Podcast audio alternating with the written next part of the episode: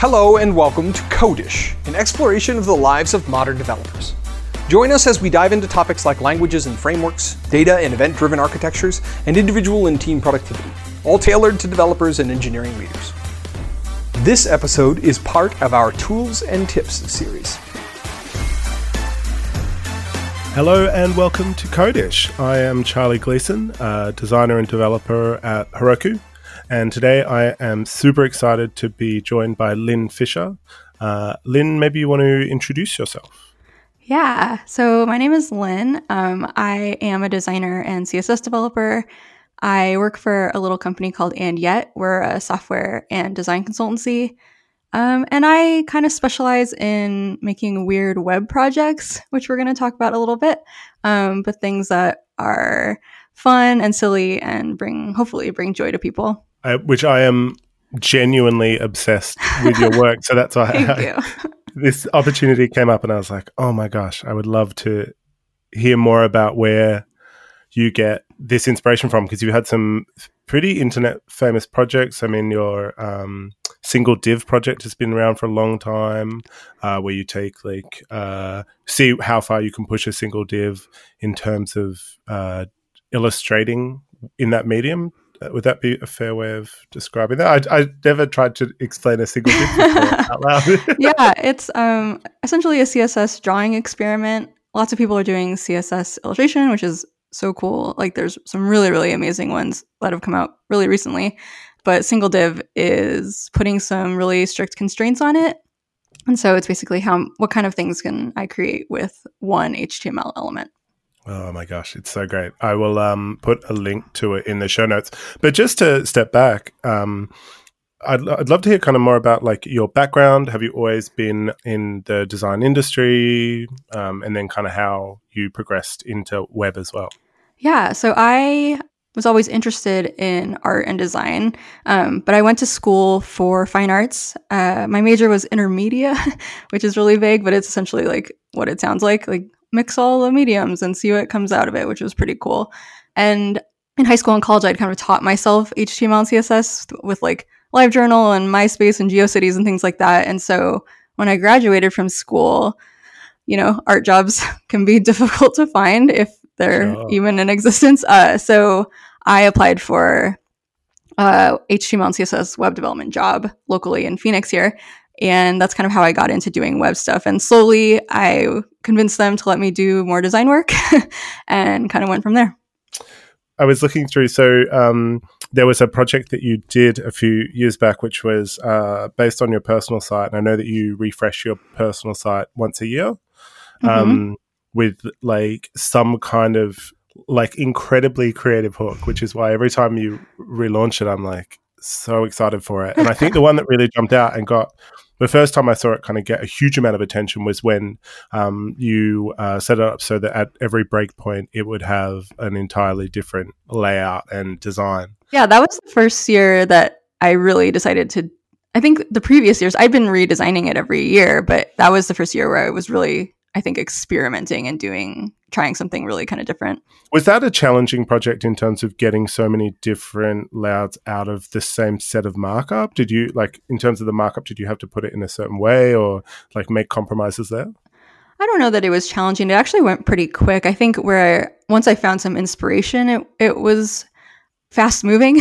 You know, I looked at a lot of, like, magazine layouts, some, like, traditional graphic design as inspiration. And I think the thing that made it really easy from a development standpoint was C S S Grid. That essentially allowed me to keep the markup super simple and basic and be able to make lots of different layouts with not a lot of additional markup. So that was really nice, kind of at the right time to use C S S Grid. Yeah, and it was really when that was just kind of also emerging as something that people were super excited about.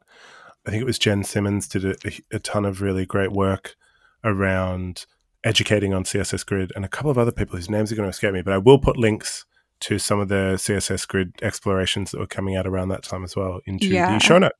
Yeah, Jen Simmons and Rachel Andrew, I saw both of them speak on Grid, and I think yes. both of their work really, really was helpful for me in like understanding it, grokking it, and also um, inspiring that like there were so many new possibilities with Grid that we had been kind of struggling with from a C S S standpoint for years. So uh, yeah, they were immensely helpful.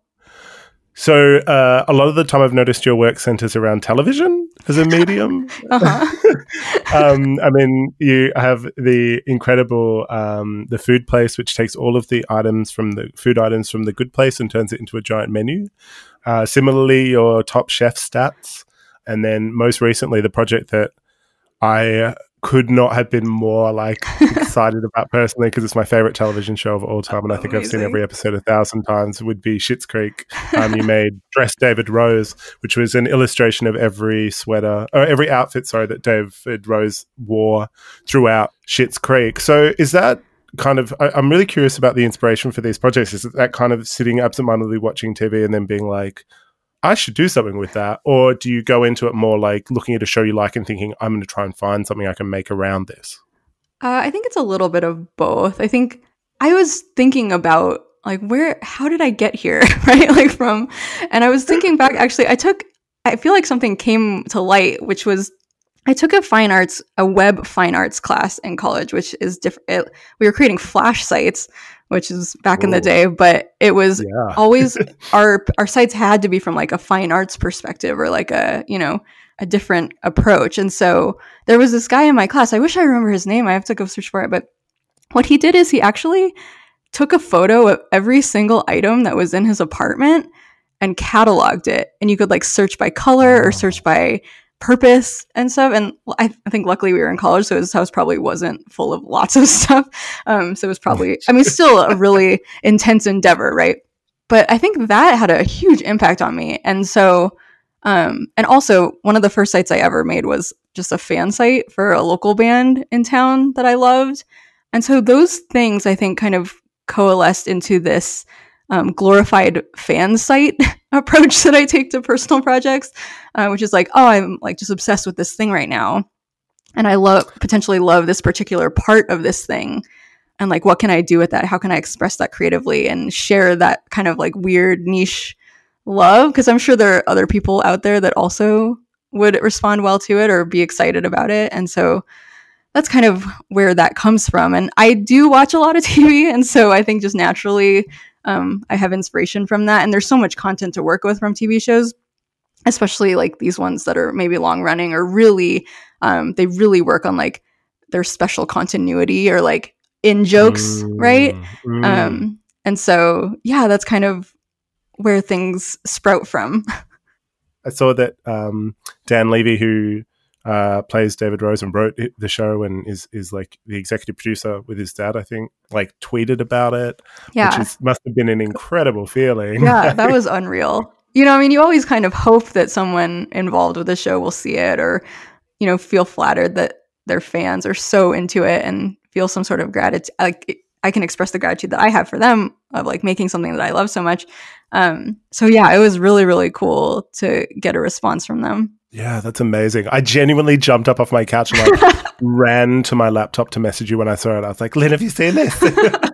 That's amazing. It's, it's just like, I don't know. I think that a lot of the time you kind of do this stuff in a vacuum, right? You kind of, I know exactly what you mean. That it's yeah. like, I made this because I like you, but, or I like the thing that you've made, or I like, I feel a connection. And then for that, to have that returned. So I think, yeah, there's something really, um, I don't know. I just love it. It's yeah, like, it feels special that, for sure. Um, so one of the other things I noticed is that um, there are like statistics come across a lot in your work, like um, uh, the Top Chef stats um, site, which kind of covers this, all of the stats of Top Chef. I think you updated it really recently. Mm-hmm. And then um, also like the Hollywood Age Gap, which shows the age gap between, was it characters? It basically calculates the age gap between movie love interests. So there's, you know, a trend that older Hollywood men get paired up with really young Hollywood women. It's it's just strictly data. I mean, you can draw whatever conclusions you want from it, but it just calculates that and then orders them in kind of this big grid.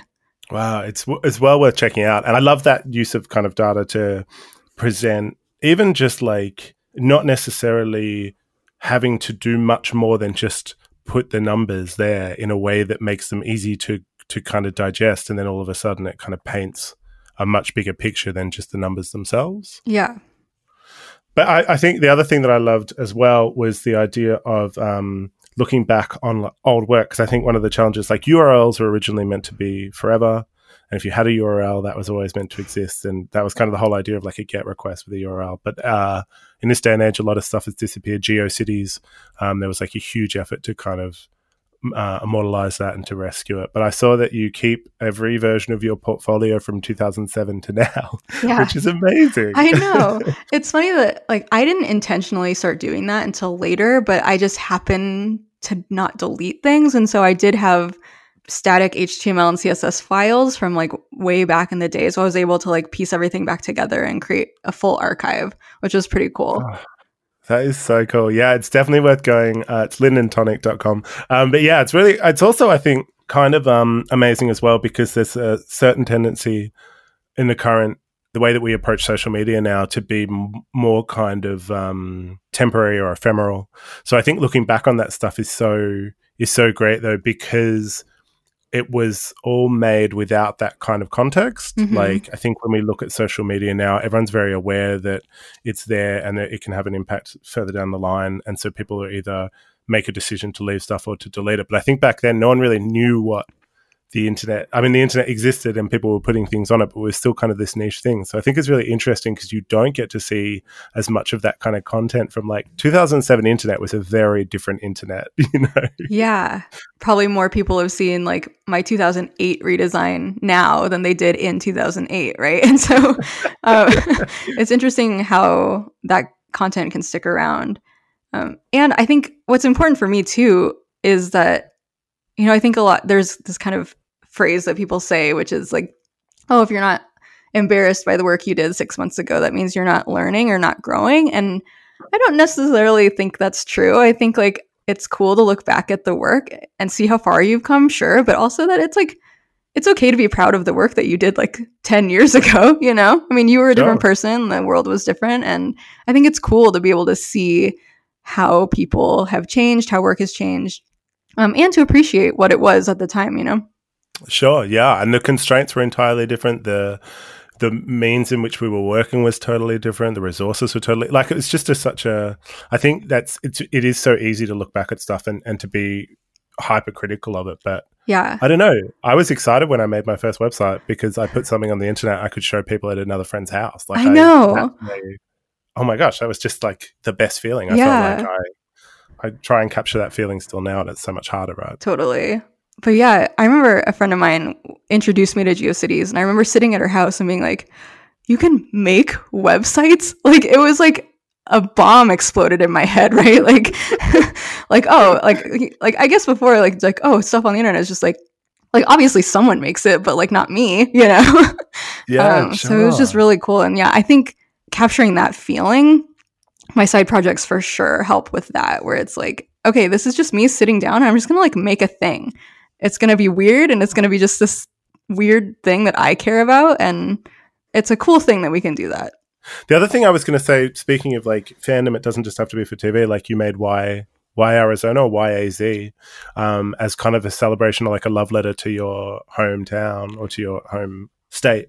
Uh, what was the inspiration for that and how did that kind of come about? Yeah, so I worked on that with a few of my friends at um, a company that I worked at previously called Melt Media. They're an agency um, in Tempe. And we were talking a lot about uh, recruitment and hiring and things, and us knowing that Arizona was a great place to live and work. But, you know, lots of people were at the time and still moving to the Bay um, or some of the larger cities where big companies have H Qs. And so also, I mean, unfortunately, there was a lot of like bad Arizona press happening mm. with our politics and our sheriff and all of that. And so um, we were like, let's put something out there that's just like, hey, this is the stuff that we like about living here and what's great and unique about Arizona, and see if people like that, you know, and we could send it. Maybe if we're trying to recruit someone from a different state, maybe we'll send them that and be like, hey, this is why we like living here. You know, like if you move here, and maybe you don't work for us later, you could probably still have a great life here, right? And not that mm. like you like you don't hire people and and expect them to work for you forever, right? Like, so you want, if, if someone moves there, you want them to love it as much as they can yeah. and yeah, make it a home. Um, so yeah, that's where that kind of came from. And we put together a bunch of factual stuff, just stuff that we think is neat about Arizona. Um, and that was actually the first, all the illustrations on Y A Z are also done with C S S.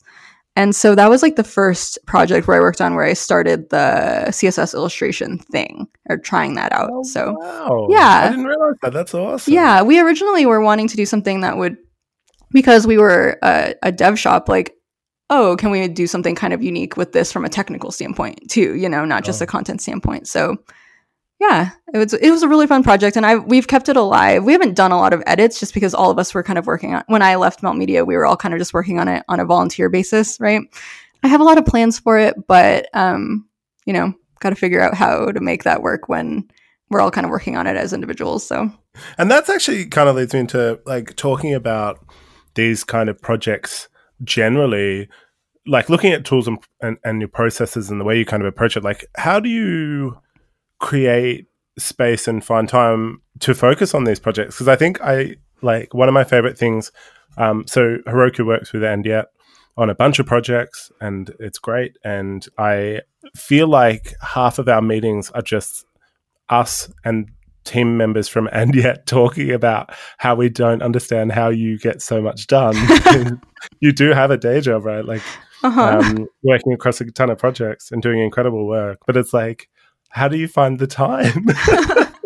Do you sleep? Uh, it's funny because I actually do sleep a lot. Um, I mean, I am lucky in that like I don't have a lot of people depending on me, so a lot of my time is my own. Um, but I think it's a combination of things. I do work quickly. I've described one of my strengths as like being able to like make decisions and move on them. So I think where a lot of people struggle with like, oh, what should I do? I'm like, you know, I think a lot of people have trouble working on their own work, especially where there aren't mm. guidelines or, you know, constraints being given to them. So I think that's part of it. But also I do set aside time each evening and each weekend to work on this type of stuff. So having a, having a lot of time that's my own and being like strict with it. Um, and I think also as much as like I do set aside time and like set expectations with my friends and family that I'm going to be doing that, but also that when I'm excited about a project, I want to work on it in a flurry. And so um, it's easy for me. I think like the David Rose project was a lot of work. It was a lot of illustration. And like, as I was going through, I'm like, oh my gosh, this is so much work. But it, it did go quickly. I was excited about it. It was fun. Probably the biggest thing is just that I love working on these. And so it just kind of happens naturally. I find the time because I want to do it. Well, it comes across because I think there's a certain part of me that when I see it, I'm just like, wow, this is incredible. And then you start to think about the the level of detail, because I don't know the exact number of sweaters off the top of my head or the exact number of outfits, but it's like at least one hundred, right? Yeah, it's a um, I think an average of like thirty per season, and there's six seasons. Oh well, we're we're almost done with season six. And then there's two versions of each shirt also. There's like the kind of like store version, like here's a picture of the sweater and then the illustration of like David wearing it. So yeah, it was a lot. And as new episodes are coming out, um, I want the complicated ones with like lots of graphics are actually pretty fun to do, but also of course much more time intensive. So when he wears a sweater that's like pretty simple, I'm like, oh, this is a nice break, you know. Like, oh, just some stars on this one. When you draw, do you, or when you're working on something like this, like let's say like a heavily illustrative project, is that something that you would like go to a space like a study to do, or do you kind of do it absentmindedly in front of the T V, especially when it gets to that kind of time intensive but not necessarily cognitively heavy work? Right. Yeah. So illustration is nice where I can sometimes I'll sit at my desk, but also have like Netflix on my monitor, um, or I'll like sit on the couch with my husband and watch something while I'm working. So like, yeah, that one, those ones are nice where I really, it, I'm focused, but like I can still like process some things that are happening around me. But yeah, when I'm working on, I, so my flags, U S flags site required like a ton of research and reading. And so that, that one, I really had to like kind of lock myself in a room. Um, and sure. really kind of buckle down. But yeah, I think with each project, there's like one nice thing is like they usually have a visual component along with a research component. And so I can kind of go back and forth between the two types of processes depending on how I'm feeling. And so I can still sure. make progress. Like sometimes I'm just like, I cannot draw anything right now. So, oh, I'll do some research or some H T M L or something, you know? So like doing this creative stuff is nice, like be able to like kind of scratch that itch, but also, you know, be making something. I don't know. I can't. Yeah, I just, I just, I don't know what that feeling is, but it's like, it's very hard to, once, once you have it, it's very hard to ignore. Yeah, totally. So uh, one of the other things I was kind of interested in, do, do you ever find yourself kind of iterating or pivoting around ideas or even walking away from something? Like, is there projects that you start and just think, mm, maybe I've lost some of this spirit for this, or maybe I, um, I don't, I'm not enjoying it as much. Have you, do you find that, or do you tend to, once you've settled on an idea, see it through to the end and, you know, really like, er. Most of my, the majority of my projects I kind of see through, and it feels like there's like a, a clear, okay, I can put this out and it can exist in this state for forever, potentially, if without me adding to it, or I can, some of them I'll just potentially could be adding data to it for forever also, uh, which is an interesting yeah, sure. other problem. But um, there's a couple projects I abandoned this year. Um, a friend of mine and I, we were working on an uh, Academy Awards like bracket, like betting type app. And we would start working on it and then miss the Oscars and then like the next year start working on it and then miss it, right? We'd like miss the deadline every. I think having like a really strict deadline like that wasn't good for us, it seemed.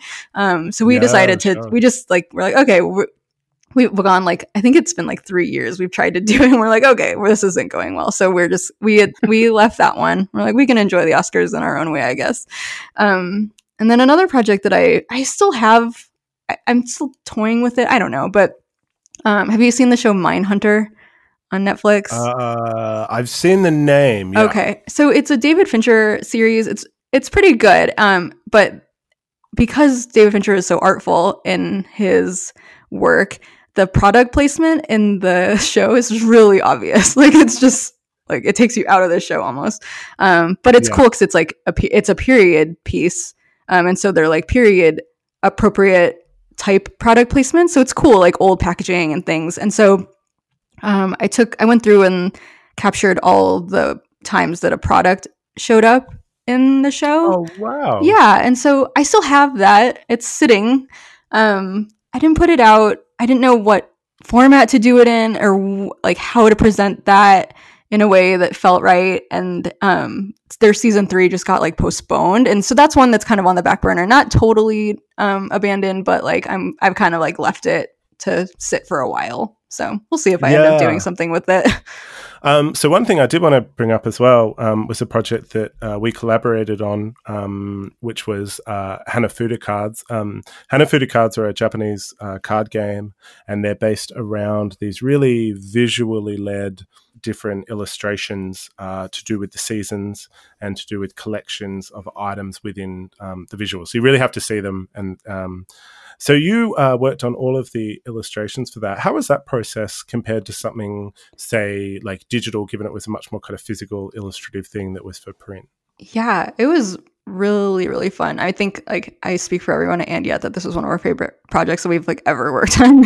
We just oh, love it so, so much. It was just such a fun process and so creative and unique. And the main process for illustrating was like there's this existing artwork that's very familiar for people who play um, with Hanafuda cards a lot. And so mm. taking that artwork that's really iconic and recognizable and translating it to the Heroku line art style was challenging for sure. But I think once I kind of got the first couple cards going, um, I think from there it was really, really, really fun and easy to like kind of translate the cards into this Heroku ecosystem. So it was helpful to have Diana, who on our team, who is really familiar with Hanafuda. She has a Koi Koi app, um, and I think for sure iOS, maybe Android too. But so I was able to show her and be like, is this recognizable as this card? And she's like, yep, or no, like it needs to be, it definitely needs to include this element or something like that. So that was a really interesting process of like taking something and making it our own, but you know, keeping the essence and the joy of the original product. And what was extra special cool about it is how you all really took the printing and creation of these really seriously. And the cards are, you know, hand wrapped. They're printed so nicely. And when I got them and I was able to like unbox them, it was just such a cool feeling. Uh, working on the web, you know, I don't really get to like hold uh, something that I yeah. designed, right? And so that was really, really, really special. And they're just so, I, you can just tell that they're very lovingly made.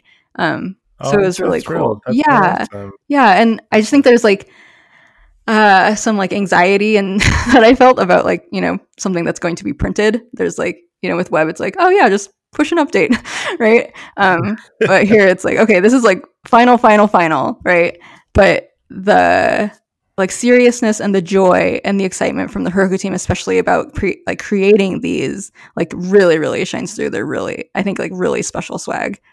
I think one of the biggest things of that, I mean, Jennifer um, was the real driving force behind this. So um, Lynn and I both work with Jennifer at Heroku. She's amazing. Hi, Jennifer. And I think one of the big things was that she wanted to be really, both really respectful of the tradition of the Hanafuda cards, which went into the production process. So we, I can't even remember how many suppliers and, and different people we talked to to try and get this very specific process of um, of wrapping these cards, and then also just wanting to be to do justice to something, especially because it is uh, really culturally significant in Japan, and we wanted to make sure that we were being uh, respectful of that and that we were um, doing it in the right way. And then also, I think anytime that you're reinterpreting something, there's like the most fun feeling is like, t- like you said, taking this thing that's quite traditional and, and is seen in a certain way, and then trying to play with it and, and explore this whole other side, but also still trying to kind of stick within the, staying within the lines of what's, you know, recognizable and mm-hmm. appropriate and all that kind of stuff. So I really, I definitely hear you as well on like that weird feeling when you have something printed. Because you're like, uh, there's this weird thing when I always think the weirdest thing about making stuff on the internet is if electricity ever stops working, we're all in trouble and no one will know anything I did and it will just right. be gone. Oh my gosh. But then there's this other terror of like, once it's printed, it's printed forever. And right. You can't, like, you can't take it back. Yeah. So yeah, I totally, I totally relate to that. Um, if people want to check out the cards, uh, it, you totally should. It's at heroku.com slash Hanafuda and I'll put them in the show notes. We, we love, we talk about that project a lot still. We're just like, oh, oh how, so how fun was that? Let's do more stuff like that. Ah, oh, that's the best. Well, I could, I mean, I could literally sit and talk to you forever because I, I think your work is incredible and I love Thank what you're making and I love what you're putting out into the world. It's such a positive, um, you know, like I think the whole world at the moment just needs some good feelings, right? And yeah. I think that's so cool. So I think I just, I really appreciate you um, taking the time to chat about your work and about your process and um, and for being great. Thank you. This has been really fun. Um, if people want to check out your work, they can visit um, Lynn and Tonic dot com. That's L Y N N and Tonic dot com. Um, and your Twitter handle is the same. And uh, thank you for tuning in. Thanks for joining us for this episode of the Code[ish] podcast. Code[ish] is produced by Heroku, the easiest way to deploy, manage, and scale your applications in the cloud. If you'd like to learn more about Code[ish] or any of Heroku's podcasts, please visit heroku dot com slash podcasts.